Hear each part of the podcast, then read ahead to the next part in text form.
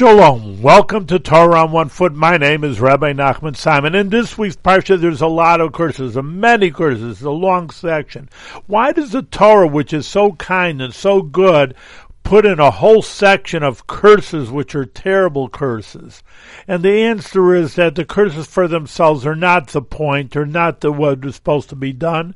It's just that it's our job to turn these curses into brachas, into blessings, that from every difficult situation, or we can say why bad things happen to good people, why bad things happen is in order to overcome them and overcome the challenge, in order to make it better and good for us and in the entire world. So it's the struggle, the change that we're supposed to be done, not curses for curses sake, God forbid, curses that have to be turned but into blessings.